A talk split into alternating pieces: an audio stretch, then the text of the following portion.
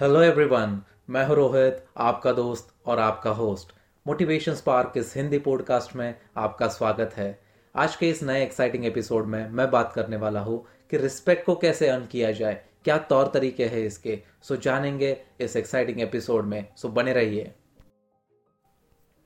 This podcast was created on Hubhopper Studio.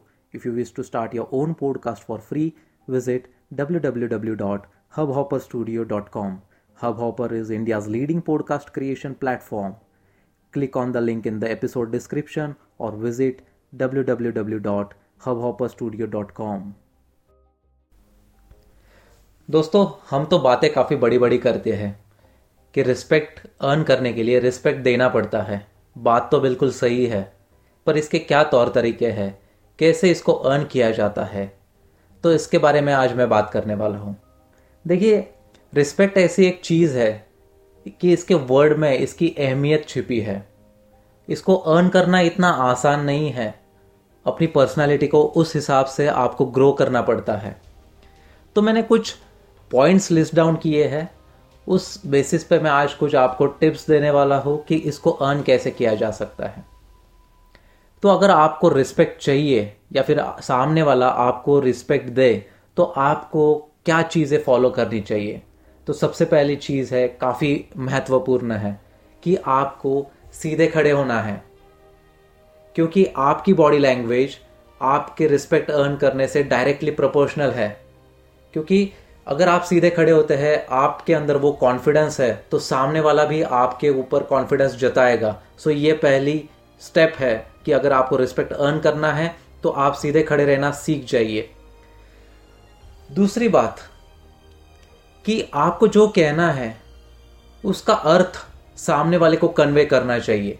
और आप जो कहते हैं, वो सच होना चाहिए। कुछ भी यहाँ वहाँ की बातें इकट्ठा करके मत किसी से कहिए, क्योंकि ये गलत इंप्रेशन क्रिएट करता है। अगर आप रिस्पेक्ट अर्न करना चाहते हैं तो आपके दिल में जो बात है, जो सच है, उसको हमेशा कहना सीखिए। तीसरी बात, कि हमेशा रिस्पेक्ट अर्न करने के लिए आपको काइंड बनने की ज़रूरत नहीं है। कभी कभी कुछ चीज़ें स्ट्रेट फॉरवर्ड होके भी कही जा सकती है तो इससे आपकी इज़्ज़त काफ़ी बढ़ सकती है।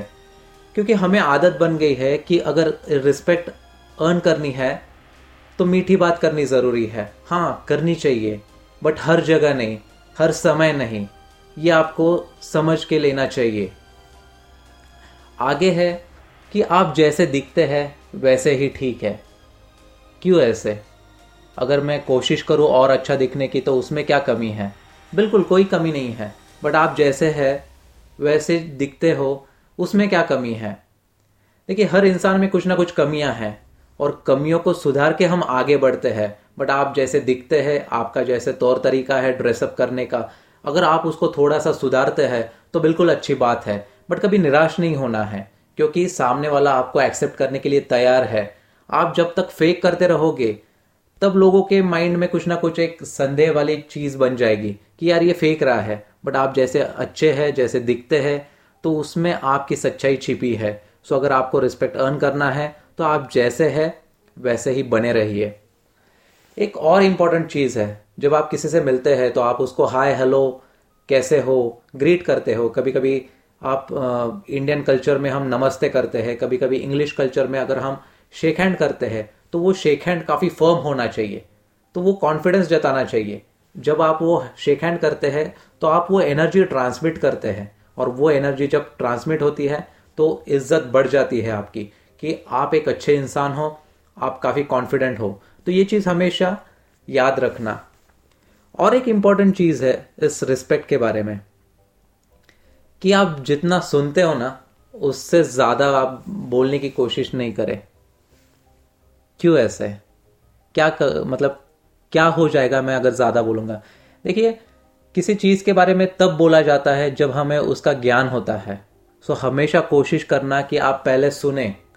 सुनने के बाद उस पर रिसर्च करें उसके बारे में पढ़े कि वो क्या सच किया कहा गया है या नहीं।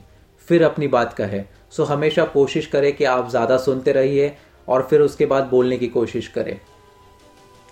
और सबसे लास्ट चीज़ और सबसे इंपॉर्टेंट चीज़, क्या हो सकती है? आपने सोचा है?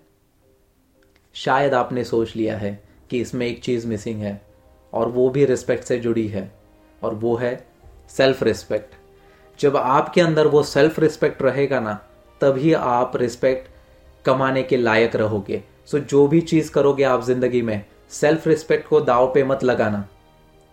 जिस दिन आप सेल्फ रिस्पेक्ट को दाव पे लगा के आओगे बात वहीं पे ख़त्म हो जाएगी। सो हमेशा इन टिप्स को ध्यान में रखें और आप इम्प्रूव करना चाहते हैं तो इन पे फोकस करें और फिर वैसे प्रोग्रेस करें।